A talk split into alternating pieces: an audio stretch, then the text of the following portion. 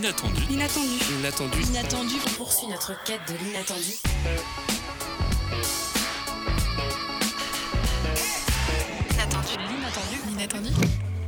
Bonjour à toutes et à tous et bienvenue dans l'inattendu. Il est 17h02, nous sommes le 22 janvier 2024 et vous êtes bien à l'écoute de votre quotidienne d'actualité locale, culturelle et étudiante. Au programme, on parle festival d'improvisation, distribution alimentaire et montée de l'extrême droite en Europe. Tout ça n'est pas improvisé, foi d'Angelina. Et pour m'accompagner ce soir, Milad. Salut Milad. Salut Angelina. Alors au programme de cette émission de début de semaine, on vous parle du festival Mime en compagnie de Ronan Baldé, membre de l'association La Tic de Boréal basée à Chartres de Bretagne, qui co-organise le festival avec l'association des Barbouilles, un festival d'improvisation qui aura lieu les 27 et 28 janvier prochains. Dans la seconde partie de l'émission, Angelina, tu as couvert une distribution alimentaire organisée par l'Union Pirate que nous recevions à notre micro vendredi 19 janvier dernier. Et en fin d'émission, Milad, tu t'intéresses à la mobilisation en Europe face à la montée de l'extrême droite. Une extrême droite qui continue de progresser en Europe, mais pas que, puisqu'à l'ouest, on peut évoquer le retour en force de Donald Trump, et à l'est, le modèle de démocratie autoritaire et ethnique de Nerendra Modi, pour reprendre les termes du philosophe Michael Foessel, professeur de philosophie à euh, l'école polytechnique. Et on ne l'a pas euh, oublié dans le studio, euh, donc on va pouvoir passer au flash de la rédaction présenté par Dan. En Allemagne, plus de 1,4 million de personnes défilent dans les rues contre l'extrême droite. L'élément déclencheur, la révélation par le média d'investigation allemand Corrective d'une réunion d'extrémistes à Potsdam, près de Berlin, pour écouter l'idéologue d'extrême droite autrichien Martin Sellner. Plusieurs responsables du parti d'extrême droite Alternative pour l'Allemagne souhaitaient ainsi la réimmigration de plusieurs millions d'immigrés et d'Allemands d'origine étrangère vers l'Afrique du Nord. Une contestation qui pourrait être suivie à l'Assemblée avec un projet d'interdiction de l'AFD. C'est le combat de Marco van der Witz qui mène une campagne acharnée depuis plusieurs mois pour obtenir une majorité de membres du Bundestag et transmettre une demande d'interdiction à la Cour constitutionnelle. Une stratégie qui tout double, qui peut aussi faire le jeu de l'extrême droite si cette procédure n'aboutit pas. Dans le reste de l'actualité internationale, Ron DeSantis se, retire de la, se retire pardon, de la primaire républicaine. Celui-ci juge que les électeurs républicains souhaitent donner une seconde chance à Donald Trump pour accéder à la Maison-Blanche. Celui-ci a affirmé son soutien à l'ancien président et laisse Nikki Haley comme seule alternative face aux milliardaires et hommes d'affaires. Le vote pour l'investiture républicaine aura lieu dans les deux jours dans le New, New. Ah, en France maintenant, le ministre de l'Éducation et des Sports, Amélie Oudéa-Castera, à nouveau épinglé par un rapport de commission d'enquête parlementaire. Le ministre n'arrête plus de collectionner les casseroles. Après qu'une enquête de Mediapart a révélé que son fils aîné avait bénéficié d'un traitement de faveur privilégié sur Parcoursup pour entrer en classe préparatoire à Stanislas, une commission d'enquête parlementaire révèle des conditions salariales très favorablement où celle-ci était à la tête du tennis français, et ce sans réelle mise en place de structures veillant à une forme d'éthique autour de ce sujet.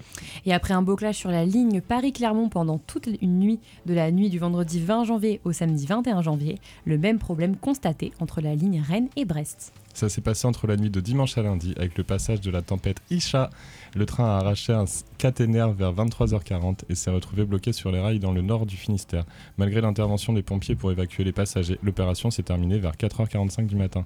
À Rennes maintenant, euh, Rennes remporte le duel face à Marseille dans un match tendu lors des scènes de finale de la Coupe de France. Un match où le départage s'est effectué au tir au but. Dans un Roison Park bouillant malgré les températures fraîches, les Marseillais ont d'abord ouvert le score par le biais de leur milieu de terrain Jordan Verretou. Après un pénalty manqué en fin de première période, Bourrigo a délivré un centre sur la tête de Martin Terrier pour recoller au score. L'échec de Samuel Gigot sur la barre lors des tirs au but a scellé le sort des Marseillais. C'était le flash info de la rédaction du 22 janvier, présenté par Dan. Et euh, tout de suite, euh, c'est à toi, Milad. Et oui, d'ailleurs, on rappelle que cette émission, euh, on peut la retrouver en podcast sur silab.fr. On reçoit donc maintenant Ronan Baldé. Ronan Baldé, on l'a dit, vous êtes membre de l'association Latique des Boréales et avec l'association les, les, Barbouilles, vous co-organisez le festival MIM, donc un, festival dédié à, à l'improvisation. Bonjour, oui, c'est tout à fait ça. Et ce festival aura lieu donc les 27 et 28 janvier prochains à l'espace Beau Soleil à Pompéan. Il faut préciser d'ailleurs que le festival est, un peu dans sa prime jeunesse puisque ce n'est que la deuxième édition. Oui, c'est ça, on est sur une deuxième édition de ce festival qui euh, se déroule traditionnellement hein, depuis la deuxième édition euh, sur le dernier week-end de janvier à l'espace Beau Soleil. et qui euh, reprend une programmation assez variée de théâtre d'improvisation. C'est vraiment le fil conducteur de ce festival. Et j'imagine qu'un festival d'improvisation, même si le thème c'est bien l'improvisation, eh bien de l'organiser, ça ne s'improvise pas. Non, justement, les gens sont surpris, mais l'improvisation, ça ne s'improvise pas finalement, puisque ça, ça se travaille. Euh, c'est c'est pas mal d'organisation, hein. on est dessus depuis quasiment, euh, bah, depuis la première édition. On avait vraiment envie de, de poursuivre. La première édition s'est très bien passée, et là on a hâte de, de revoir les gens. Et le sous-titre du festival sur l'affiche, c'est Mine d'impro. Euh, c'est pas facile. hein. J'ai l'ordinateur à côté, il faut parfois que je baisse mon, ma tête. Ça fait partie de l'improvisation de, de, l'interview. Mais j'imagine que donc un, tel festival qui se base sur, sur l'aléatoire un petit peu, euh, c'est aussi un bon moyen de, de, de trouver des pépites, des, des, des moments, des, des phrases peut-être qu'on retient euh, dans ce festival. Oui, c'est ça. Si on veut filer la métaphore, on va, on va creuser dans la mine et on va trouver un, maximum de pépites euh, tout au long du, tout au long du week-end. Alors, pour la petite histoire, ça s'appelle Mine d'impro parce que euh, le festival a lieu donc à Pompéan, juste à côté d'un ancien bâtiment de la mine de Pompéan, parce que Pompéan a un passé minier. Et donc, c'était aussi pour nous un petit clin d'œil avec euh, la mine. le lieu, la mine, le visage, voilà, de, filer un peu la métaphore. Et. Je me posais une question, c'est vrai que l'improvisation, donc voilà, on peut, on peut avoir de très belles choses sur scène, mais est-ce que vous, des fois, vous n'avez pas peur que, que, que ça tombe dans le mauvais sens, qu'il y ait des, des phrases qui ne devraient pas sortir? Il y a un peu ce risque-là aussi, non? Des phrases qui ne devraient pas sortir, euh, c'est-à-dire? Non, je ne sais pas, euh, on, on peut improviser dans le mauvais sens, se dire merde, j'aurais pas dû dire ça, ou je ne sais pas, par exemple, il y a un stage d'initiation, Oui. est-ce que des fois, on n'a pas peur de la mauvaise surprise? Bah, écoutez, ça fait partie de ça fait partie de la magie de l'impro en fait. C'est vraiment cette espèce de on est toujours sur un fil à se dire euh, est-ce que euh, est-ce que ça va est-ce que, je vais m'en sortir? Est-ce que je vais réussir à rebondir? Mais c'est un sport d'équipe, c'est un- une pratique d'équipe. Et en fait la première, l'une des premières choses qu'on cherche à avoir euh, quand on commence l'improvisation avec ses camarades, c'est vraiment d'avoir un sentiment de, confiance et une bonne entente pour se dire que là, je vais être tout seul sur scène, je vais être avec d'autres personnes, je vais, je vais fabriquer vraiment une histoire comme ça sur le moment présent, et je peux compter sur mes camarades si jamais je sens que effectivement euh, je vais tomber d'un côté, je sais que mes camarades vont être là pour me récupérer. Donc en général, c'est le sentiment qu'on essaie d'avoir dès le début, c'est de se dire, je peux y aller tout chousse, je sais que derrière, euh, je vais me faire attraper. On va parler du, festival, mais peut-être d'abord vous, Ronan Baldé, ça fait, ça fait longtemps que vous êtes dans ce milieu de l'improvisation? Oui, ça va bientôt faire 8 ans que je fais de l'impro. Euh, moi, j'ai commencé l'impro à Rennes. euh, après mes études, j'ai fait pas mal de théâtre classique avant. Et euh, j'avais décidé de, de changer parce que ce que j'aimais dans l'impro, c'était que on pouvait faire en fait euh, plusieurs histoires, plusieurs personnages, plusieurs euh, univers dans une seule et même euh, soirée, dans un seul et même spectacle. On, on avait comme ça un renouvellement, ça, ça change tout le temps il y a toujours, euh, il y a toujours du changement et c'est ça qui m'avait euh, qui m'avait attiré à l'époque. Et elle est difficile, cette transition du théâtre classique vers euh, l'improvisation au départ?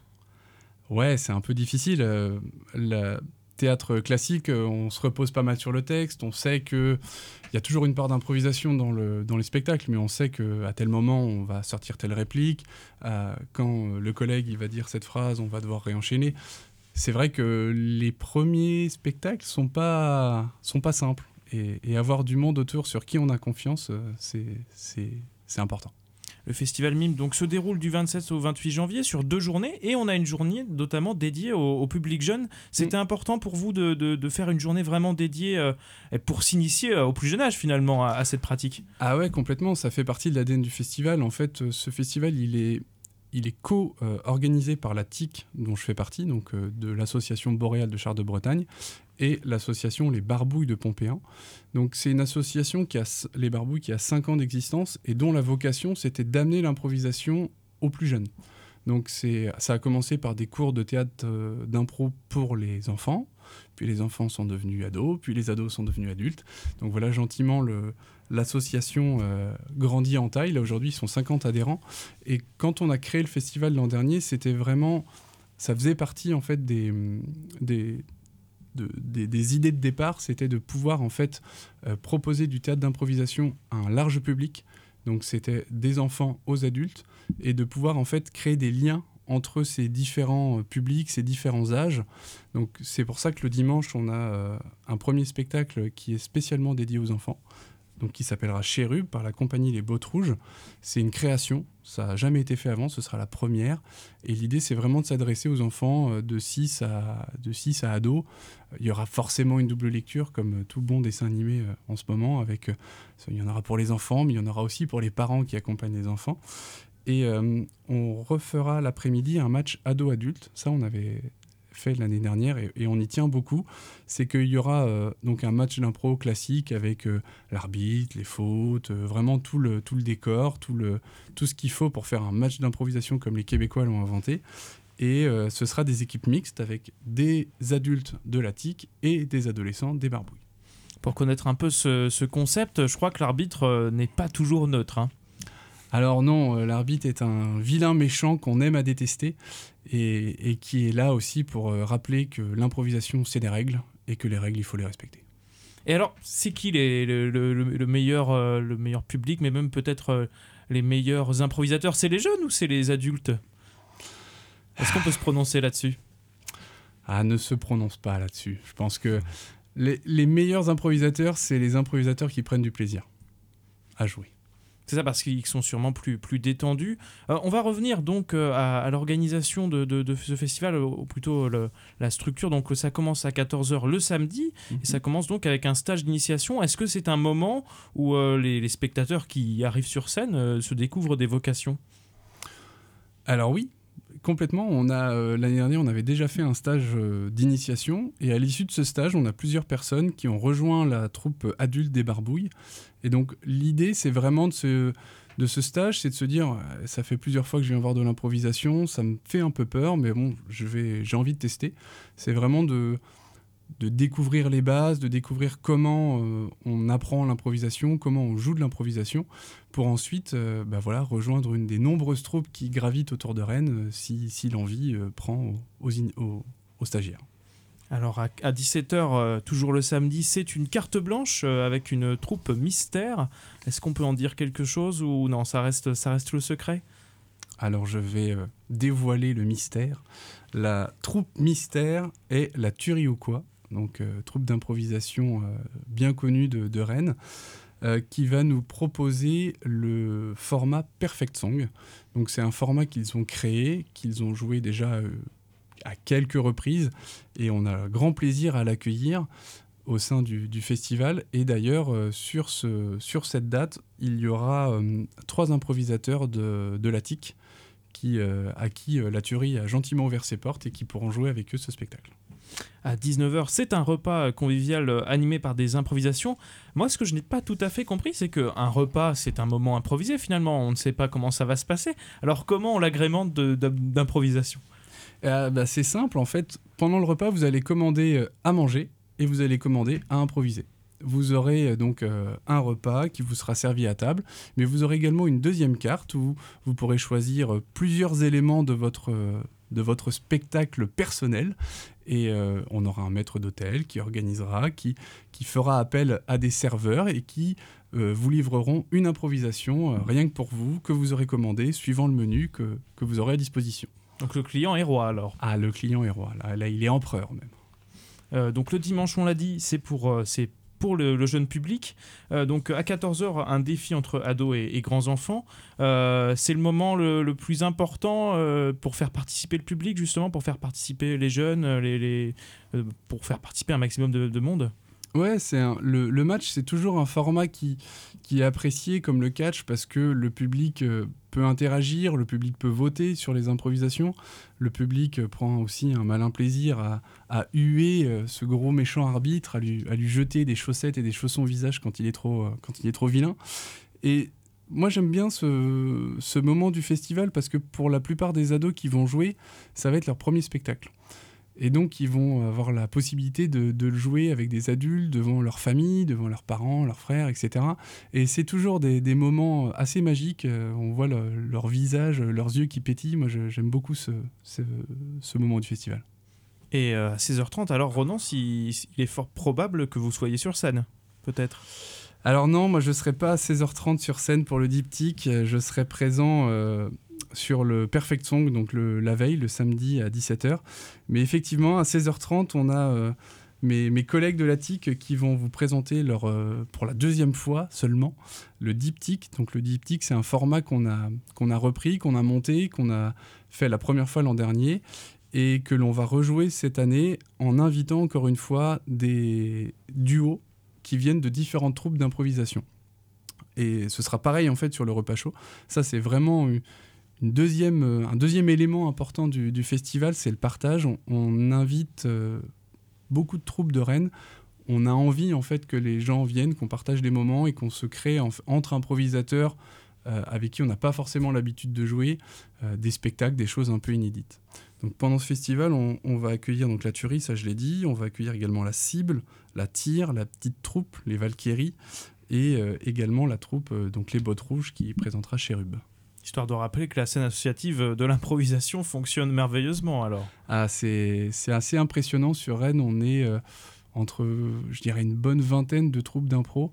Euh, c'est, ça bouge dans tous les sens, ils s'en créent tous les ans, c'est, assez excitant. Ouais. Et qu'est-ce qu'on peut souhaiter alors euh, en comparaison avec le premier festival à ce deuxième festival Est-ce qu'il y a des, des, des champs d'action qui peuvent être euh, creusés je m'exprime mal, mais vous voyez ce que je veux dire.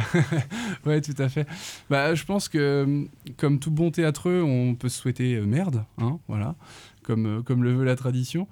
Euh, non, ce qu'on peut souhaiter, c'est que les gens s'amusent et que les gens euh, découvrent, euh, découvrent l'impro et que, pourquoi pas, ils s'y mettent. Voilà. Et si des personnes hésitaient encore à venir ce week-end à Pompéan, qu'est-ce qu'on leur dit? Eh ben, on leur dit pourquoi? Qu'est-ce que vous attendez? Venez, il nous, reste, euh, il nous reste de la place, on vous accueille avec grand plaisir. Vous allez voir, ça va être bien, vous allez rire, vous allez pleurer, vous allez vivre plein d'émotions. Et surtout, ça sera joué le week-end prochain et ce sera plus jamais joué après. Merci Ronan. Merci à vous. Merci pour cette interview. On rappelle les dates du festival, le 27 et le 28 janvier prochain. Et Ronan, est-ce qu'on peut aussi peut-être rappeler euh, les tarifs? Oui, alors les tarifs euh, sont différents en fonction des spectacles et ça va donc de 7 à 10 euros pour les pleins tarifs et de 5 à 8 euros pour les tarifs réduits. Merci, on rappelle également que la, la TIC de Boréal co-organise le festival avec MIM, avec les, euh, donc les barbouilles. Merci euh, d'être passé, Ronan, à notre micro. Et tout de suite, donc, on va faire une première pause musicale avec le titre Manifeste de Ruby. Vous êtes toujours dans l'inattendu.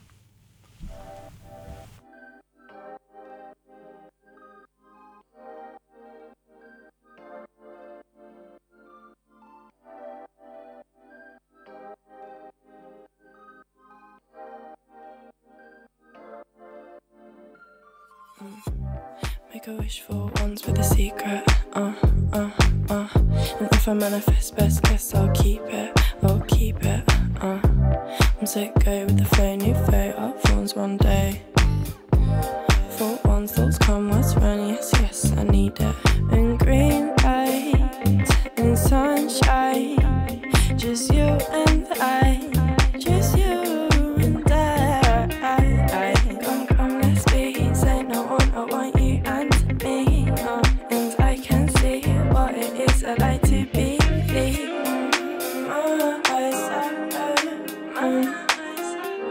so now I see. The words are words are spoken.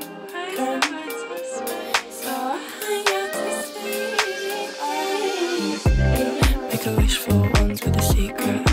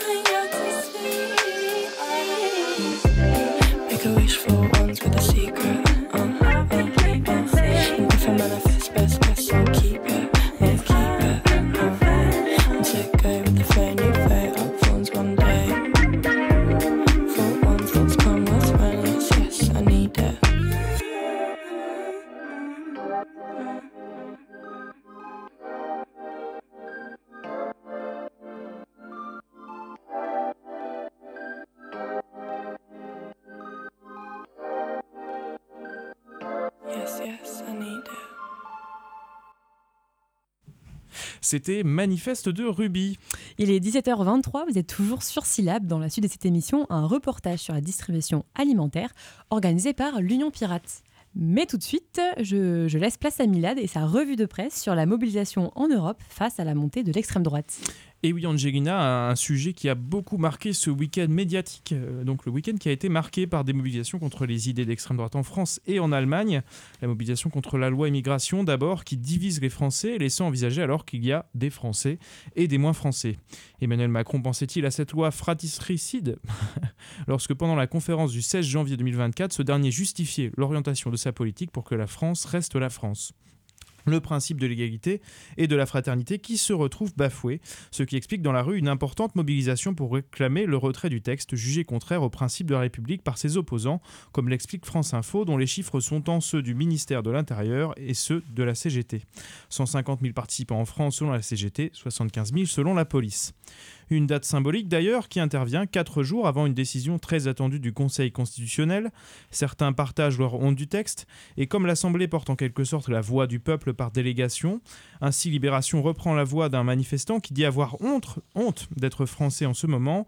Si certains espèrent que le Conseil constitutionnel juste joue son rôle, pour, je cite, rabattre son caquet au gouvernement, d'autres sont plus inquiets, comme ce couple de retraités qui rappelle que la banalisation du racisme et la discrimination prépare le terrain à Le Pen. Visiblement à l'étranger, la menace de l'extrême droite crispe encore davantage, comme en Allemagne, où plus de 1,4 million de personnes ont manifesté dans la rue. Une mobilisation inédite contre l'AFD, titre Figaro, inédite parce que certains, comme les plus âgés, n'ont pas vu une telle mobilisation depuis la chute du mur. À l'époque, comme l'explique Silke, qui vient avec ses deux petites filles, les enjeux étaient tout autres pour réclamer la fin du régime communiste. Mais ici, il y a bien une menace qui monte, ne voyez pas ici d'amalgame, hein, celle qui porte des idées nauséabondes qui rappellent un temps glaçant. Ainsi, le philosophe, Michael Fossel, professeur à l'école polytechnique et auteur du livre Récidive 1938, rappelle l'importance de ce second moyen d'action politique qu'est la manifestation, surtout en Allemagne, qui devrait avoir la mémoire de ce qu'une démocratie réduite aux urnes peut se retourner contre elle-même. Ainsi dit Michael Fossel, le philosophe qui rappelle que la constitution de la République fédérale allemande d'après 1945 avait été imaginée pour ne plus permettre à un parti politique antidémocratique de briguer les suffrages. Mais il n'y a pas que dans les urnes que la vermine se développe. La montée de l'extrême droite est également un jeu de communication à travers ce que ces théoriciens identitaires appellent le combat culturel. Comprenez ici une reprise de la culture war des États-Unis. Ces théoriciens qui trouvent des marches de manœuvre à travers la télévision bolloréenne, où, comme alerte en quelque sorte le journal Le Monde, les idées d'extrême droite se diffusent chez les médias et l'opinion.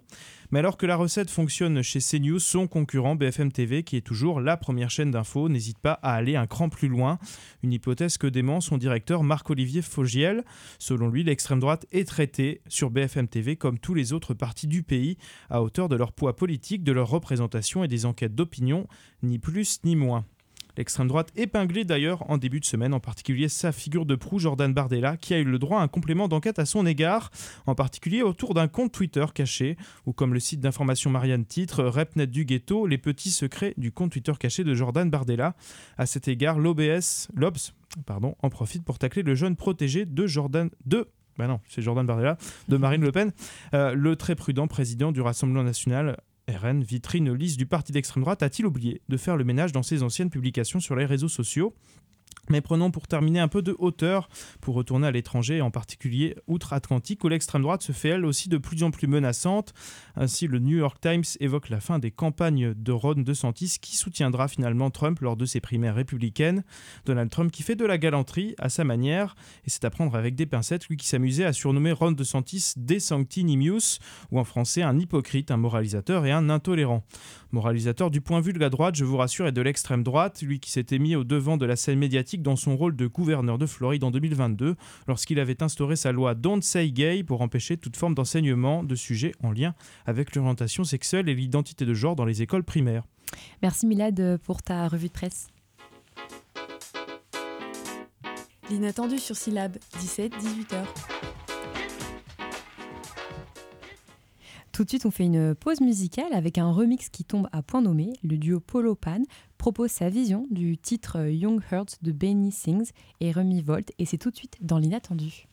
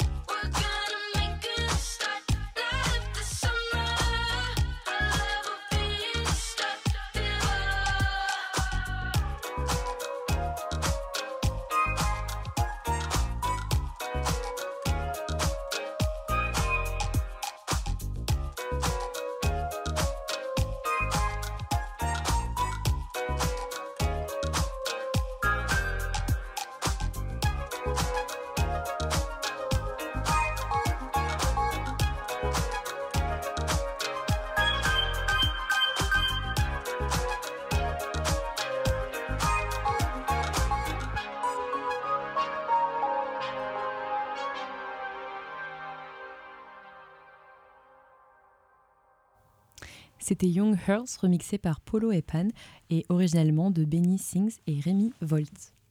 L'inattendu. Vous êtes toujours dans l'inattendu.